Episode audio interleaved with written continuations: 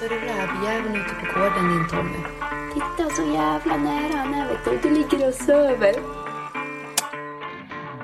Låt oss presentera Jan Nilsson från Hivlings kennel. Han är en av de som har mest erfarenhet om just rasen och han har jagat med dem sedan tidigt åttiotal. Välkommen till oss på Rovdjursjägarna podcast. Ja, tack så mycket. Ja, jag kom ju...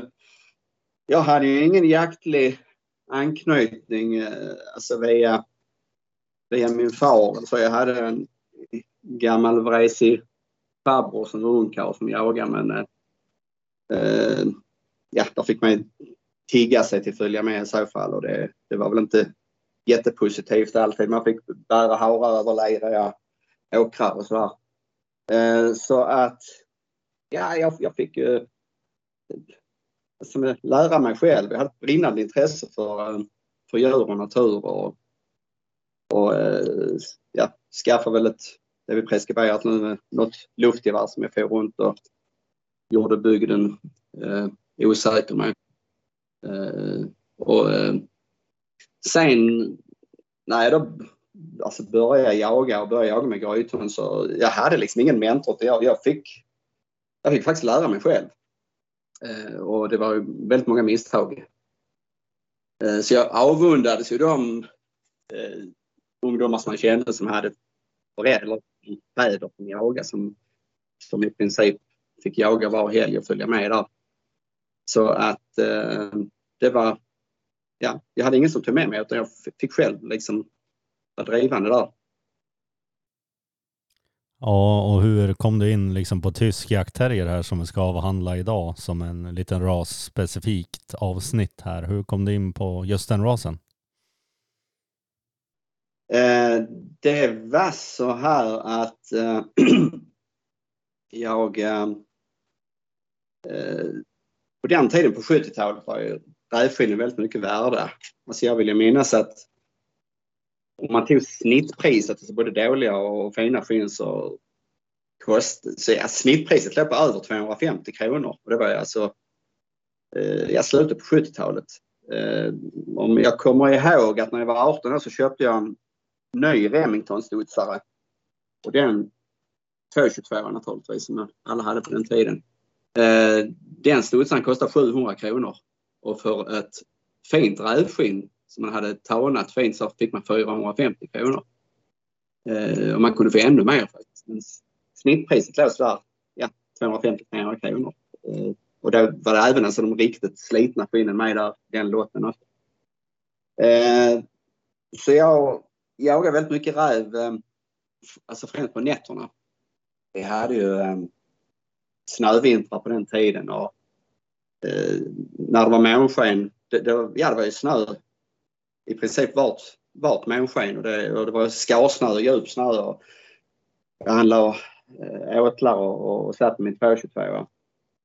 Um, och um, oh, ja, torka och tåna skinn och sålde och sådär. Och, och eh, en dag var jag ute och, och ja, gick och spårade lite och då hittade jag ett eh, gryt och från tre olika håll kom det tre Tre olika rävspår gick in i samma hål och eh, jag, jag såg där framför mig hur jag skulle kunna skjuta de här rävarna och, och sälja på skinnmarknaden sen. Eh, for hem efter en hel bort med grytdags eh, som var tillåtet på den tiden. Eh, alltså rökpatroner. För det stod ju på där att de för att driva ut eh, räv och grävling ur, ur gryten. Och det var tio, tio sådana här grytdagspatroner i en, i en kartong. Och jag satt hela eftermiddagen och slängde in såna här grytdags och det rök hela backen och ingen av de här tre rävarna kom ut och då bestämde mig att jag skulle skaffa en grythund. Eh, och då visste jag inte vad jag skulle ha eh, för någonting. Eh, och jag, ja, jag tittade lite på, på tax och lite på foxterrier och sådär. Men så av en slump så hade jag en kompis som, som, som skaffade en tysk. Eh, lite av samma skäl som jag själv. Och... Eh, det var jag med när den hunden körde ut en räv som inkörd av stövar och det var hunden åtta och en halv månad och eh, körde ut en räv. Eh, och det bestämde att jag skulle ha en tysk. Så på den vägen är det. Det här, vilket år var det här? Det står att nitton åttioett införskaffades den första tysken här på din hemsida, läser nu. Jag började ställa med att jag satt med min tjugotvå och, och sen, det här var ju några år senare där då, va, som, som jag skaffade, jag först skaffade en nitton åttio faktiskt, men den eh, hade hjärtfel och dog som valp så att det blev aldrig någonting av den. Eh, men eh, jag började titta där på, på, på alltså jag, jag, jag, hade liksom, jag hade ingen anknytning till grytjakt egentligen, det var ju när jag liksom hittade det här grytet eh, som som tre rävar hade gått in i. Liksom där jag tänkte, nu jävlar så, så, så måste jag skaffa en grythund och börja jaga i gryt. Nu jävlar ska jag tjäna pengar. Var det, var det så du tänkte egentligen? Det var mycket, men det var ju, det var ju liksom jakt, jakten som var drivkraften. Men visst, alltså på den här tiden ska man veta att det, det, det var, rävfinnen var så bra betald. Alltså, så att det var lite huggsexa om rävarna. Jag kommer ihåg att de gamla gubbarna, de, de blev lite sura på mig ibland, för min, min far var slaktare, så jag hade alltid tillgång till åtlarmaterial. Jag hade tre, fyra olika åtlar ibland och fyra runt där mellan de här åtlarna för att få massor med rävar. Eh, och alla rävar togs tillvara. Eh, alla rävfin togs tillvara. Ingen sköt på en räv innan första november. Eh, det är eh, ja, möjligtvis de som jagade med, med, med drivande hundar. Det kom, kom någon räv, men alltså skjuta räv tidigare, när inte skinnen var gilla som man sa, det, det var ju en, en synd. Det, det liksom sparades, det sparades faktiskt rävkullar. Om någon hade en rävkull på sin mark, rävkull på, på sin mark just för att, för att de var för högt värde i skinnen. Men det gick ju några år där, sen bestämde jag mig för att jag skulle skaffa en grythund och då blev det en tysk. Det var nittonhundra, jag tror det var nitton åttioett, jag köpte den första. Från Norge. Var det Toyd där från Norge eller? Nej, det var det inte. Det var mycket senare. Det var, på det var eh, eller mycket senare, var några år senare. Den här tiken körde upp en påsk ut på landsbygden i Norge och fick tag på någon kull där. Eh, där. Jag tror det var fem eller sex valpar. Tiken stod kedjade i, i en jätting, valparna var sex veckor. Eh, och, och eh, det, var, det var så svårt att få tag på, på en tysk jaktare på den tiden så jag, jag valde att köpa det. Eh, och det var väl inte världens bästa hund, varken mentalt eller jaktligt. Men eh, hon körde ut en hel del räv, gjorde hon.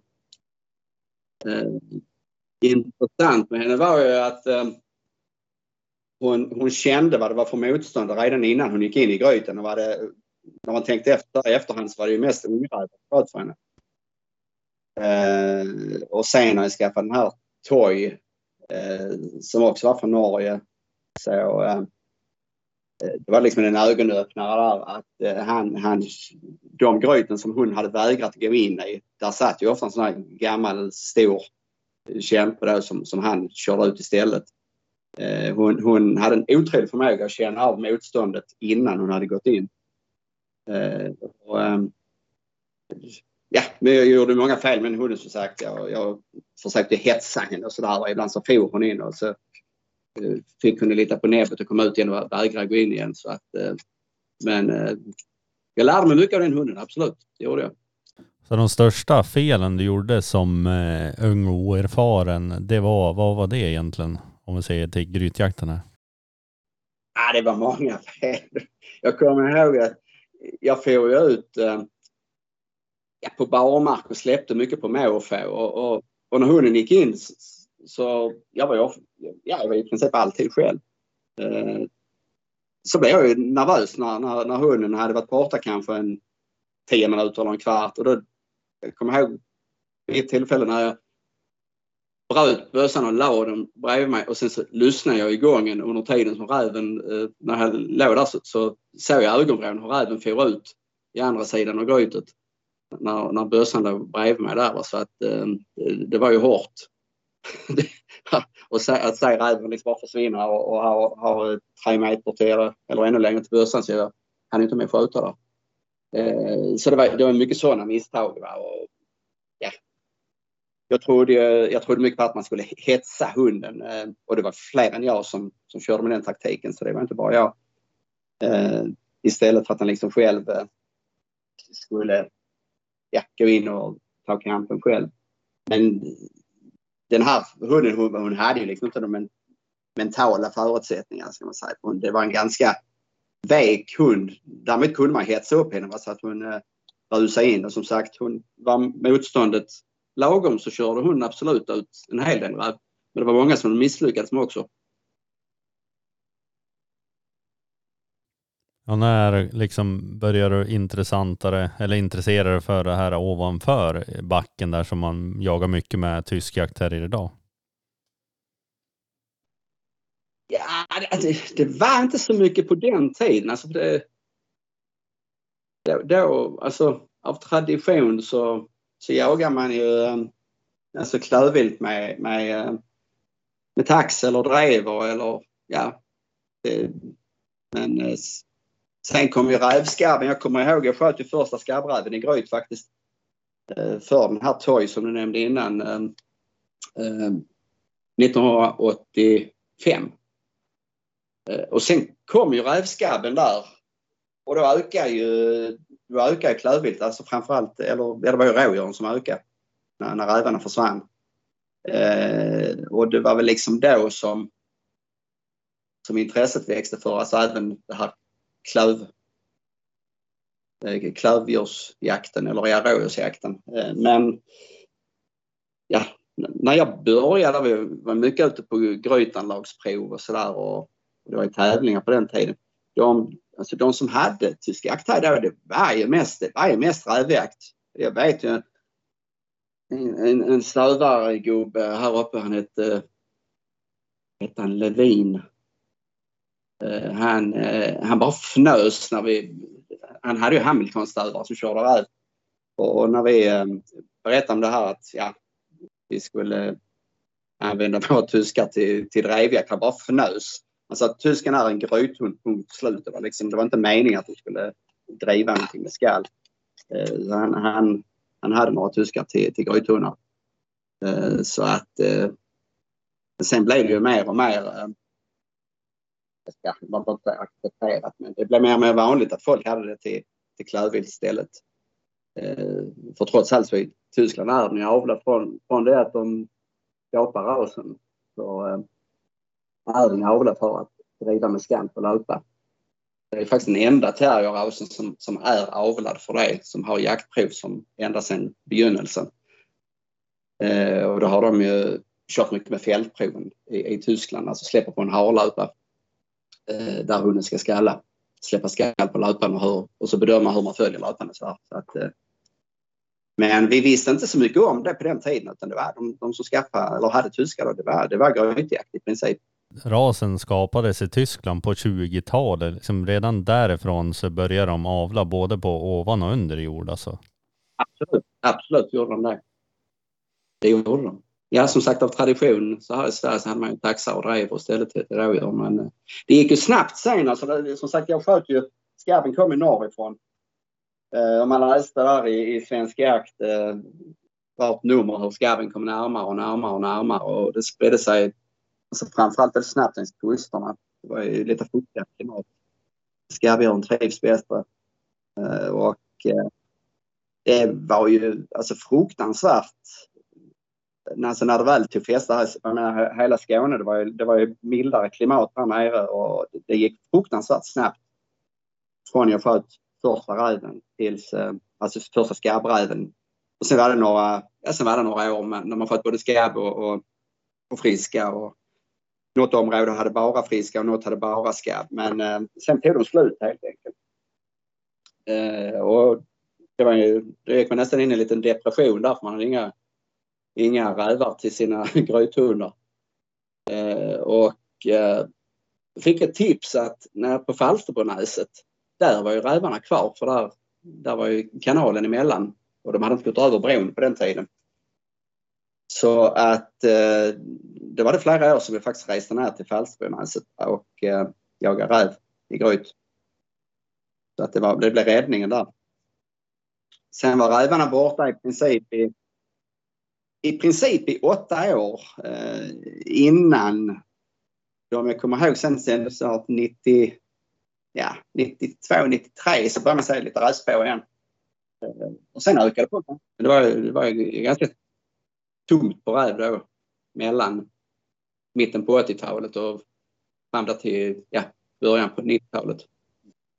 När börjar de liksom det här med S M, Gryt-S M, och du har ju varit med där vet jag, N- när kom det?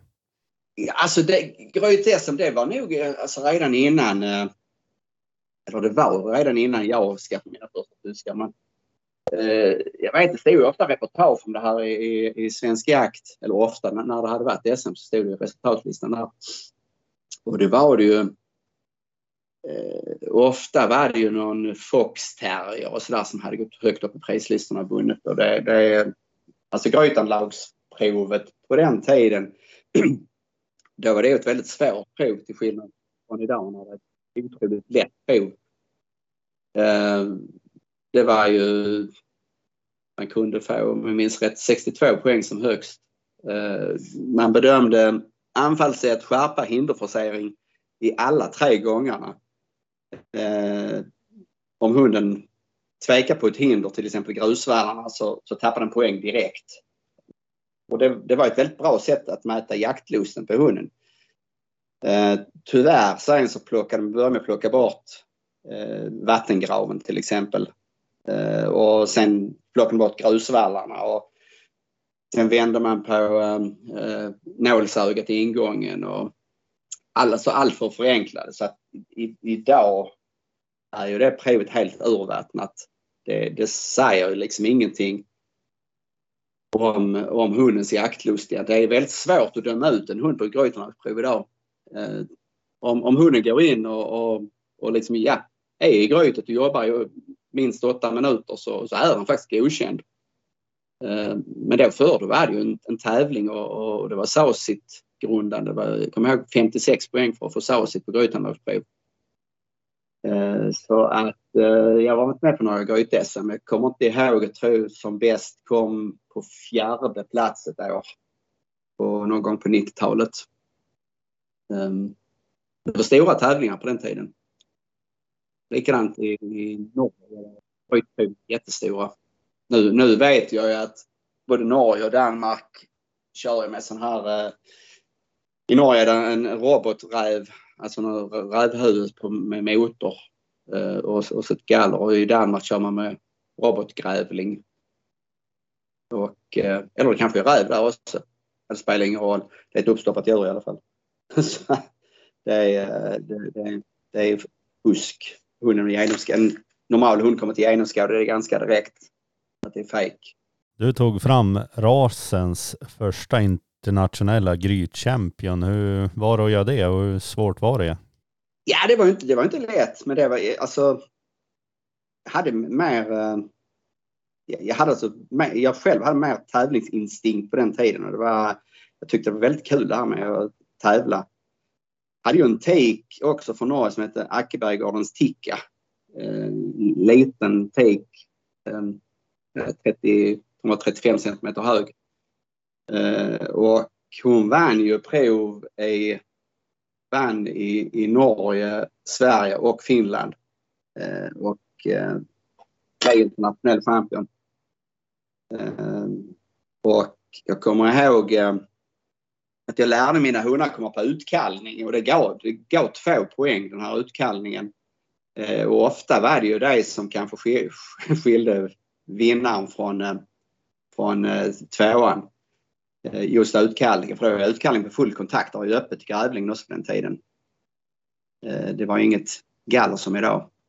Och eh, Finland var en annan historia, för de prioriterar inte utkallningar överhuvudtaget, de prioriterar skärpa på hunden. Eh, det är ju det ungefär. Men eh, hon blev var rasens första internationella champion, så det var ju stort. Jag har eh, har något eh, diplom här på vägen ifrån eh, Belgien som eh, var hennes eh, championat där. Så det, det, var, det var stort, absolut. Min första tysk jaktterrier var precis så rabiat som ryktet sa. Utveckla det lite grann. Ja, min, min första, ja, det var ju den här eh, taken som vi hämtade från Norge ute på en loge där. Eh, det, det, alltså, de hade ju rykt om sig att vara, eh, ha ett dåligt temperament. Och hon var, alltså det var, det var en väldigt väg hund. Det var en sån här hund som, om man pressar henne gick hon i försvar. Eh, och, och liksom passade inte så nöd på en till en, va? Och det, ja, det var, det var, det var en väldigt, väldigt jobbig hund att ha överhuvudtaget. Jag kunde inte lita på henne en sekund. Jag vågade inte lämna henne med, med småbarn. Jag vågade inte, ja, alltså det, det var som att vända en hand. Men eh, många, och så det här hets, hetsigheten liksom, att hon, hon, hon hetsade liksom och, och sprang och reagerade på, på grejer. Eh, men eh, på något vis det, det var ju liksom lite accepterat på den, på den tiden att det var ju så de var, sa man. Hon var ju precis sån. Eh, hon, hon, hon hade absolut skärpan, hon, hon var ju skarp, men hon hade ju inte dådkraften och modet att, att gå in i ett gryt om, om, om räddjorden motstånd. Det, det handlade ju alltså om mentalt motstånd. Det var, det hade inte betydit att hon blev biten eller någonting, utan eh, men eh, hon kunde vara fantastiskt skarp om hon hade lite motvind eller medvind, förlåt, eh, att hon fick framgångar i grytet. Eh, men en fruktansvärt jobbig hund att, att ha. Eh, jag vet, eh, hon, hon, hon, hon låg bredvid i soffan när man läste tidningen. Man vände blad på tidningen som morgon hon. Och fick en tillrättavisning. tillrättavisning så gick hon i försvar. Och när hon gick i försvar så fick hon en tillrättavisning för dig. Alltså det, det, det triggades upp det här, va? Så att det var absolut ingen lätt hund att ha. Och många tyskar var ju så på den tiden. Sen efter det, på, framförallt på nittiotalet, togs det in eh, lite importer framförallt från Finland som var alltså fantastiskt lugna och fina i temperamentet och ändå skarpa på jakt och bra mod och dådkraft och lugna fina hundar. Eh, framförallt från en kennel som heter Hungograven, eh, som eh, finnarna var glada för att ta in hundar från Hungograven, och där importerades hundar till Sverige, flera stycken Hungograven hundar. Det Det lugnade faktiskt ner. Plus att folk de sålade kanske bort de här ur aveln som, som, som var så här olämpliga i, i sitt uppträdande och temperament. Så att det är ju milsvid skillnad eh, från hur de var på den tiden och hur de är idag.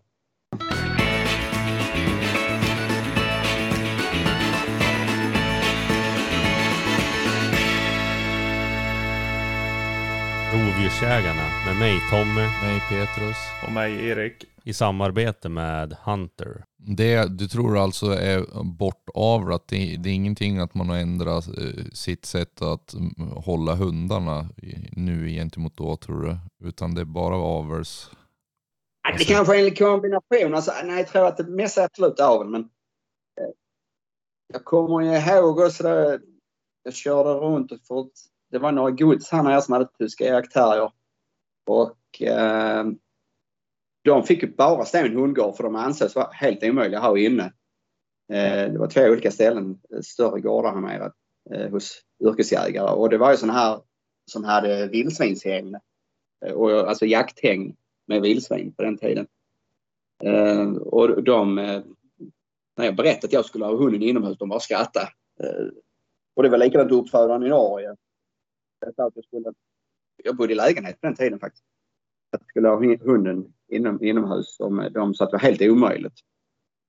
Eh, så att det var det, det var det var väl en kombination där kanske, att man, man ansåg att det inte gick av dem inomhus. Därför satt man i hundgård och, och så, så blev det bara sprang runt och skällde. Och, och så bara öppnade man. Ofta var ju de här hundgårdarna i anslutning till till jakthägnen, så man behövde i princip bara öppna hundgården och slänga in dem i hägnen, och så var det full jakt på vildsvinen då. Um, så att um, det var ju den, så var det ju de första jag kom i kontakt med. Men jag blev inte avskräckt ändå. Alltså. Det, var, det var lite utmaning där, tyckte jag. Så att, jag skaffade en då. Ja, men om man liksom kommer... Ja, vi har ju rest lite söderut och så kommer man... Petrus och jag brukar jaga lag då. Sen så, när vi kommer och säger att vi har tysk jaktterrier, då blir de liksom förskräckt nästan. Att vad ska använda dem i gryt? Ja, det, alltså det, det ryktet lever ju kvar. Absolut. Och det, det är nog lite geografiskt också. Alltså, alltså vissa delar av Sverige är det ju väldigt sådär mot tysk jaktterrier. Och i andra delar så är det mer positivt. Så att eh, jag vet inte. Men helt, helt klart har de blivit mycket, mycket lättare att ha. Jag, jag tycker själv inte att det är på bekostnad av, av jaktlusten. Eh, jag tvärtom tycker att de här hundarna som är mer lugna och, och sansade och att de faktiskt jagar bättre eh, än de här illbättingarna som bara får runt och vrålar och skriker. Erik, där, vad, vad är din erfarenhet av tysk jaktterrier då? Det är ju många som det slår över för, men jag har ju också jagat med, med, med tyskar som är jävligt duktiga. Så det, det är lite blandat, men det här med att de inte går inne och så, det är ju det är nästan, alltså jag har ju, jag har ju haft en foxterrier nu och de går inte, de går inte att ha uttaget, säger jag ju. Jag ska aldrig mer ha någon. Men tyskar har man ju sett rätt många som har inne och i hundgård och Och så där på dagarna då, och det funkar jättebra. De är lugna och, och sansade. Så sen att, att det, de, de vrider ju över på hundratio när de ska jaga. Det är bara bra. Ja, jag får nog hålla med det där att de, de han ligger en take i köket nu och lyssnar. Bara, bara ligger. De är, de är faktiskt väldigt lugna och trevliga inne. De, de kan ju faktiskt koppla av. Uh, och jag vet en del andra terrier alltså, som inte kopplar av, som står och hoppar så här hela, hela tiden liksom. men, men uh, tyskarna är nog mer att uh, idag i alla fall, de kanske inte var det för eller var inte det för att de har mer av och på knapp. Och sen tror jag att folk idag i gemen är duktigare på att ta hand om sina, alltså de, de går valpkurser, de liksom lägger ner tid på sina hundar på ett annat sätt kanske än, man, än vad man gjorde förr. Det, det spelar säkert in också. Och sen att de får vara med överallt. Eh, jag har någon kompis som, som hade med den i lastbilen och sådär när den var, var ung och, och även, eh, även sen. Den blev jättegod i sättet. Och mm. Det är ju som alla hundar, men en terrier tror jag är viktigt eh, just att de får vara med. För att bli bekväma och lugna i alla situationer. Absolut. Absolut. Och det hade man ju inte förr. Det har ju ändrat sig. Alltså då, då var ja. Det ju ett redskap. Sättet att, sättet att hålla hund har ju ändrats. Absolut har det gjort det. Ja. Till det positiva. Absolut. Men hur ser du på det, eller ser du det nu då liksom, för man upplever ju det att många är ju rädd för att jaga gryt med sina tyskar. Är det något som har ändrat sig historiskt? Um, ja, men det har det är ju nog, alltså jag kan ju bli lite arg på det ibland. Alltså man säger, det är ju ganska många som avlar och tar valpar och ibland så skriver de till och med i sina annonser att obs, går inte i gryt. Um, och det är precis som att det finns många sådana diskussionsforum och sådär att eh, folk de tror liksom att, att de automatiskt ska fara ner i gryt när man jagar klövvilt. Så, så, så är det ju inte liksom. Det är, det är inte ett rasproblem, men det är mer alltså ett individproblem. Det är någon enstaka individ som får för sig göra det. Men eh, ja, det, det händer att folk mejlar eller ringer och frågar liksom om, om de kan få köpa från, från linjer som inte går i gryt. Jag tycker ju det att eh, var och en väljer ju själv om de inte vill jaga i gryt. Det är ju helt okej, okay, men alltså, de måste ju ha de egenskaperna med sig i bagaget ändå från början. Eh, för annars är det ju ingen komplett tysk. Och det är som jag säger att ja, även om inte du jagar i gryt nu så kan rätt som helst kan ni skaffa en rävstövare i, i jaktlaget. Då blir det helt plötsligt kul att kanske har en som man kan skicka in i gryt. Så att, och det har faktiskt hänt oss att jag har omvänt folk där. Men jag kan bli lite sur på det att folk liksom, eller folk säljer valpar på att, att de inte går i gryt. Att föräldrarna skrev ops, föräldrarna går inte i gryt. Det, då är man lite fel på det. I sitt avelstänk. Men upplever du någon skillnad om man säger så, alltså om du, om du nu jagar in din hund, alltså du liksom kör den i gryt och så skademässigt gentemot om du tar en hund som du aldrig har kört i gryt? Att den tror att det är som att gå på en räv ovan jord, om man uttrycker det så. Att de har högre skadetendenser. Eh, nej, det vill jag nog inte säga. Eh, jag, min erfarenhet är att hundar som, som grytar själv under drevjakt, eh, det handlar kanske mycket om att man har inte grejer med sig. Då. Du kan liksom inte in, ingripa och, och eh, att den hunden kan ju bli mer skadad, speciellt om den går ner på, på någon arg, arg grävling. Um, men jag, um, jag nu, förr i tiden, mina första, kunde jag alltid kalla upp hundarna från alltså alla situationer i, gry, i naturgryt, men det kan jag inte längre. Uh, där kom uh, barn emellan och sådär, så fick man släppa lite på det här lydnaden på hundarna. Uh, men um, jag upplever rätt ofta att folk ringer uh, och, och hunden har gått i gryt och, och, och felet de gör är att de, de får dit och så börjar de kalla på hunden och triggar dem upp hunden istället. Då blir hunden skadad.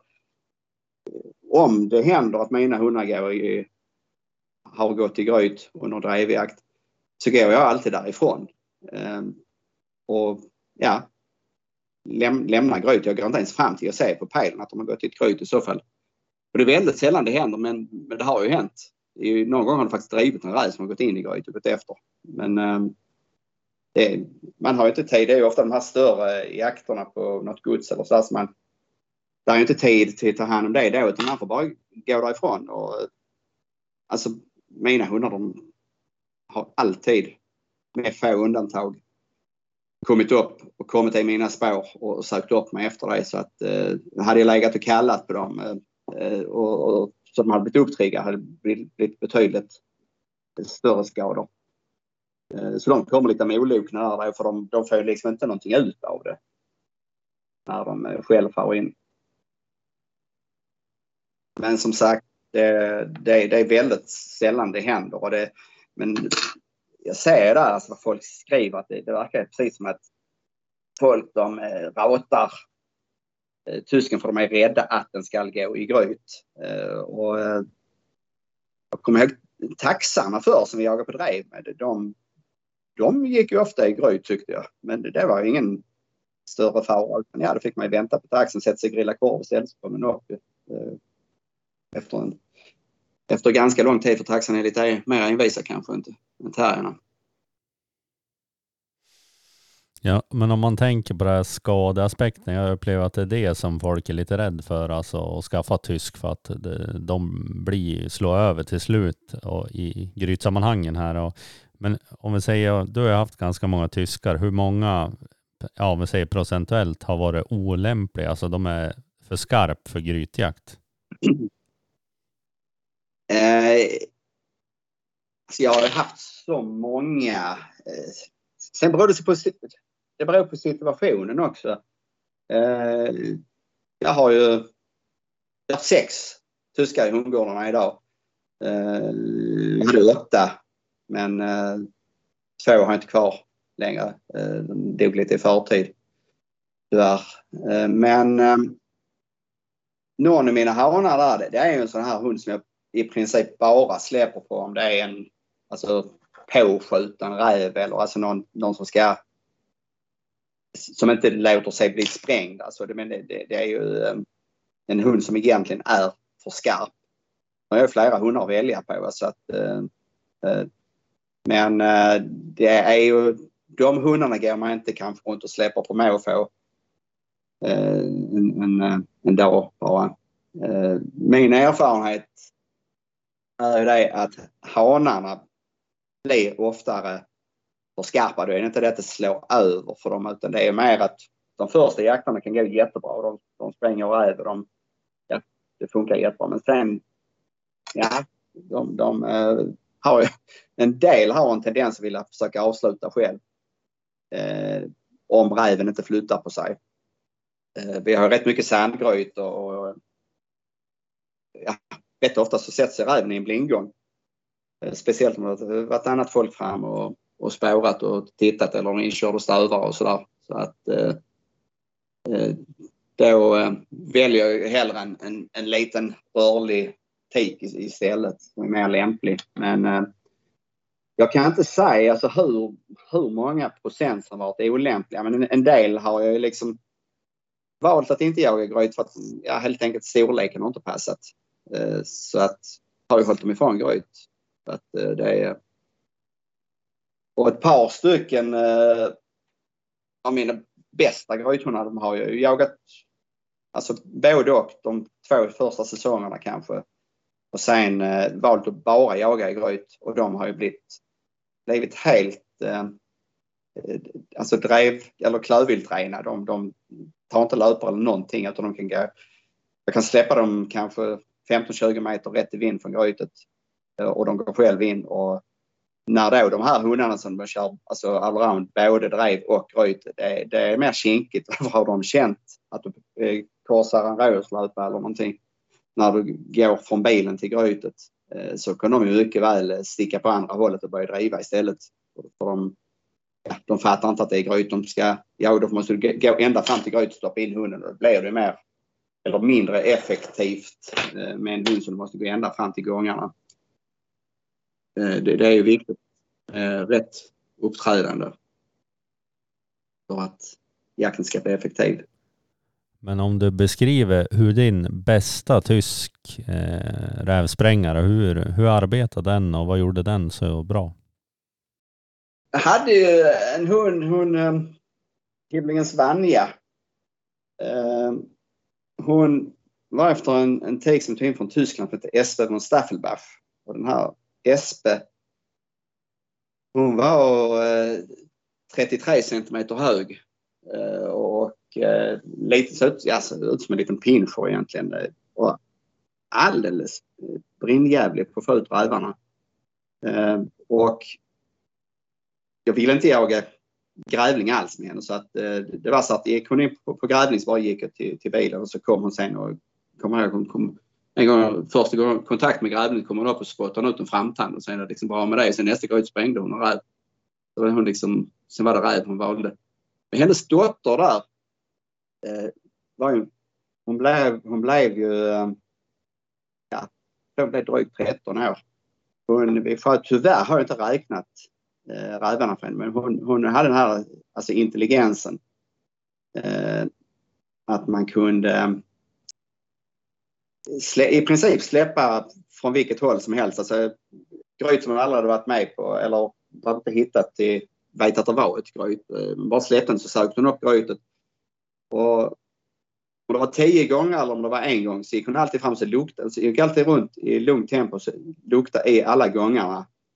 Och var det räv i så, så, så vände hon alltid, så gav hon mig en blick och sen gick hon in och jobbade på räven. Och eh, de, de rävarna, de hade ju kanske inte en aning om att vi skjutar alla, för att vi, vi är alltid noga med att ställa ut tyst och rätt i vind och sådär. Eh, och, eh, hon, hon var ju frän och gick på dem hårt, men hon flyttade räven sig där nere så brukade hon alltid komma upp och springa ovanpå grytet och, så, och liksom lyssna eller känna var räven satt. Eh, så kunde hon dyka ner ett nytt, alltså räven visste aldrig var de hade hunden. Eh, så hon var eh, fruktansvärt duktig. Det är nog... Eh, en av de bästa jag har haft. Jag hade nog något liknande, men så kom ju skabben där. Och det var den här Toy, Åkebergs Tika, som var fruktansvärt duktig att spränga. Men sen kom ju skabben, så det, jag fick inte riktigt kvitto på det med honom där. Men annars var det Vanja. Hon fått väldigt många dubblejer för henne och någon trippel. Eh, och hon, hon, hon visste ju exakt om det var räv kvar i grytet. Jag hade ju någon historia där med henne som eh, var rätt så kul. Hon, eh, det ringde en kille, spårade på morgonen, och då har vi ett jättestort gryt uppe på Ringsjön. Eh, väldigt känt gryt, eh, sköter mycket räv där, och det kom lite snö på morgonen och han var och ringa grytan. Ja, alltså, jag, jag, tror, jag tror att det sitter en räv, kanske två, sa han. Men eh, jag var nästan säker på att det satt en, kanske två. Och eh, innan vi hann upp där så försvann snön. Det här var några år sedan faktiskt. Eh, snön försvann. Och eh, det var bara han och jag, det var bara två skyttar, och ställde upp rätt i vind och släppte fram, eh, släppte vänner. Och gick fram till grytet, så gick man, jag tror att det är nio hål i den här bokebäcken. Vi gick fram och luktade alla hålen, vi gick inte in. Eh, och, och, och sen slog hon en, en ring runt hela grytet. Eh, och så bara gick hon. Så sa jag, så vi, vi får nog hänga på hunden här. Så. Alltså vi, vi smög efter hunden. Gick hon ja, kanske åttio nittio meter. Det var ett litet gryt i en eh, kanal i vallen där. Eh, det var ett litet gryt med två ingångar. Och när vi gick och snackade, men när vi kom fram till gryt så så hunden försvunnen. Så vi fick ju kvitt ställa av. Och då körde hon först åt en räv. Och den sköts. Och hon var ute och skakade den. Eh, Bara skakade den eh, kanske femtio sekunder. Gick tillbaka till grytet, gick in igen, körde ut räven nummer två. Och det sköts på den, och den räven gick, gick iväg. Eh, så att vi fick eh, släppa den efter sig. Vi släppte en labrador. Eh, och eh, den räven hade gått, eh, den var ju påskjuten. Den hade gått kanske ja, två till trehundra meter in eh, i ett rör. En sån här... Eh, avvattningsrör i, i diket där. Eh, och in med hunden där, och det var, det var vatten i röret, iskallt vatten, och ut med den och, och avfånga den då. Och gick tillbaka till grytet och ville upp de här två rävarna och, och, och, och tog foto på dem och, och hunden. Och ja, det var ju jävligt bra att, att de hade gått från det första grytet men gått in ner på nästa. Och när tiden vi står där och pratar, så ser jag ögonvrån hur hur Vanja, hon blev trött på det här, hon sitter och blir fotograferad bredvid räven, så hon går tillbaka till grytet, försvinner in en gång till. Eh, och vi hinner bara titta så där på varandra, liksom, slår ihop bössan, så kommer Fantan med räven nummer tre, så vi sköt en trippel där för henne. Eh, och, och det var att hon hade ju full koll på att det var en räv kvar i grytet. Så att eh, Det, hon var väldigt jaktintelligent. Det var, det var ju bara en av historierna med henne. Att hon var otroligt duktig att köra ut räv. Det var inte det att hon liksom var där med den räv i grytet som var liksom bara framme och skakade honom lite grann. Hon gick alltid själv tillbaka. Hon var liksom inte framme att ta bort viltet från henne. Utan hon, hon var inte så jätteintresserad av döda rävar. Hon ville bara köra ut dem, och sen ja, var hon inte så intresserad. Uh, Och om vi ville ta grävling, jag hade man med spade, jag då fungerade hon som en föreliggare. Hade vi inte med spade så, så var hon rörlig. Så att eh, hon, eh, hon var otroligt effektiv. Så ni valde att aldrig ha med spade då? För det är ju ganska jobbigt att gräva, har jag sett. Ja, det är det. det, är det. Jag hade nämnt den här eh, Vanja, hon eh, vi sköt, eh, då hon fyllde tretton år, vi sköt två stora hanrävar samma vecka. På inspårade två olika naturgryt, eh, och sen fyra dagar efter sista räven så jag bara somnade ner där hemma och dog här i köket, så att eh, hon, hon jagade in i det sista. Så det var, nej, det var en väldigt bra hund.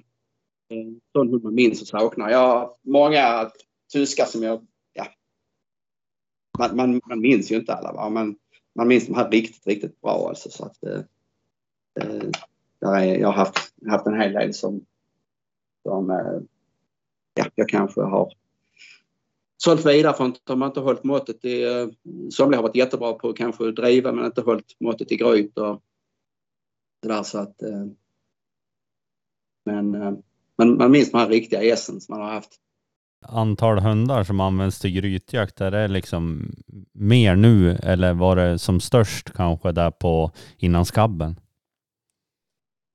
Ja, men alltså det fan, alltså det, de som hade tyskar då använde de absolut mest till, till grytjakt, men det fanns ju inte så många tyskar. Eh, jag upplever nog ändå att grytjakten har fått lite uppsving ändå, alltså inom alla grythundsraser, eh, tycker jag. Eh, och jag säger det rent ut att de som vill använda till gryt, de har ju lite förtur när jag säljer valpar. Jag är alltid väldigt glad när man kan sälja till någon som, som vill använda till gryt. Jag försöker välja ut någon småvuxen hund som, som verkar ha rätt förutsättningar. Men som sagt, jag har full förståelse för de som inte vill använda dem i gryt. Men de ska ändå ha de egenskaperna med sig i början. Jag har faktiskt, som sa innan, jag har omvänt folk som som inte tänker jaga till gryt men sen provat på det. Det var ju bland annat, ni känner sagt igenom Erik Andersson, tror jag heter, Slättaskallets. Han skaffade en tysk, men han, han hade nog aldrig jagat till gryt, men han blev ju riktigt biten. Han har ju taxar nu, men han har en tysk för mig. Han sköts otroligt mycket vilt för den tysken i gryt alltså. Vad är dina tankar om av, eller vilka hundar är det man ska avla på? Och ja. Alltså man är ju, tyskarna är en allround hund och det, det gör ju faktiskt aveln svårare än att bara avla på en specialist. Men eh, det hänger ändå lite ihop det där med skärpa på vildsvin och, och skärpa i gryt. Eh, det ena följer det andra. Eh, om vi då, som det här handlar om grytjakt, eh, är ju storleken är ju en viktig faktor i det hela. Eh, att de inte är för stora. Och, men det gäller att inte bara titta på just föräldrarna till, till den tilltänkta kullen, utan jag tycker om när man känner till linjerna bakåt. Och ibland när jag sitter och tittar på stamtavlor på, på hundar bakåt. Så kan jag ju känna igen där, alltså speciellt Alltså hundar som har varit med och jagat räv, men kanske skjutit räv för att alltså, lära alltså, många generationer tillbaka. Och, och då kommer man liksom ihåg. Jag har jagat väldigt mycket annat också, men det man minns det är mycket de här med, med grytjaktsituationerna. Och, och speciellt det sprängda rävar. Och hur hunden har jobbat. Det, det, det, det liksom sitter fast i minnet. Um, och... Um, Man ska, man ska hålla lite koll på det här. Det, det finns en anledning till att vi, vi mäter tyskarna på, på anlagsproven. Eh, bröstomfång och höjd och räknar tänder och det här är det ganska noga. Det är noga. Eh, så att vi har rätt koll, bra koll på, på storleken på dem. Eh, men eh, det är bättre idag med storleken än vad det var förr i tiden. För då, ofta blir de väldigt höga. Eh, och, sjuttio- och åttiotalet. Det har mer stabiliserat sig. Vi hittar mer alltså en snittstorlek kanske som ligger på trettiosex till trettiosju. Eh, så betydligt högre förr. Eh, så att det är en viktig sak när vi nu snackar om grythundar.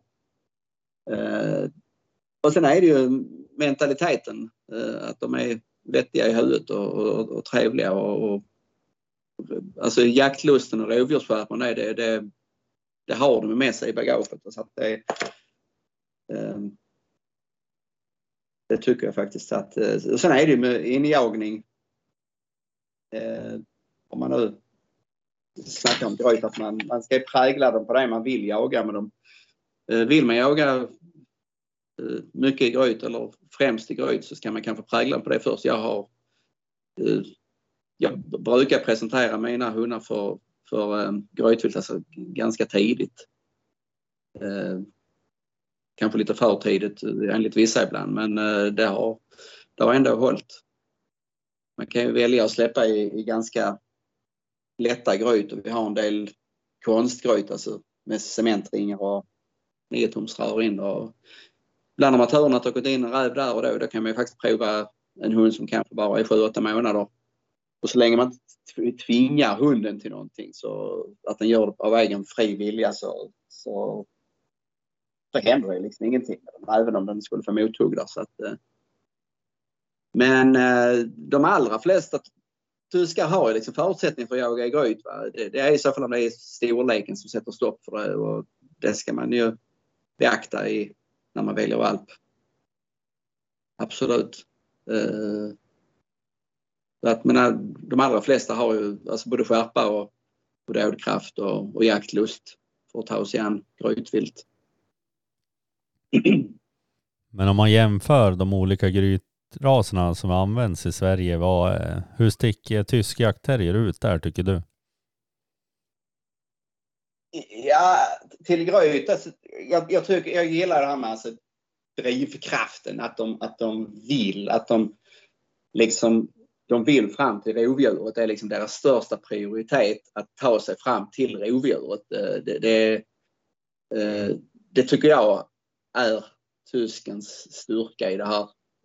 Och sen om de går på pumpen, alltså det får någon smäll, alltså man, man slipar ju ner kanterna på dem så att de, de, de lär sig av sina misstag, att de, i alla fall om man jagar in dem i ung ålder. Jag tycker en del väntar alldeles för länge för de tycker att de ska vara mogna, men en, en, en tyskhane som är kanske två och ett halvt år och kommer i ett gryt första gången, den, den kommer till att vara övermodig. Det är ju det är när de är unga som de lär sig av sina misstag. Jaha, det, det är liksom det gjorde ont det där, kanske göra på något annat vis istället, anfalla på, ja, söka en ny gång eller kanske inte rusa rätt på. Så att eh, jag är mycket för att man ska jaga in dem när de är relativt unga för att de ska lära sig. Eh, absolut. Och jag hade så jämförelse med de andra grytraserna. Alltså det, det, det är ju det var som jag sa, drivkraften och viljan att de ska fram till rovdjur. Eh, tycker att en del andra raser kan vara lite, ibland lite, o, lite ojämna. Alltså ena dagen kan du alldeles utmärkt och, och spränga en räv. Sen veckan efter kanske det är, ja, springer runt och pissar på grytet och tittar på någon koltrast istället och sådär. Och liksom lite okoncentrerade. Eh, och jag, jag vet inte riktigt vad, vad det beror på, men det upplever man viss. Alltså även alltså, hundar som kan göra kanonjobb ena veckan, att de nästa vecka kan liksom vara, nej, de är, de är inte så intresserade.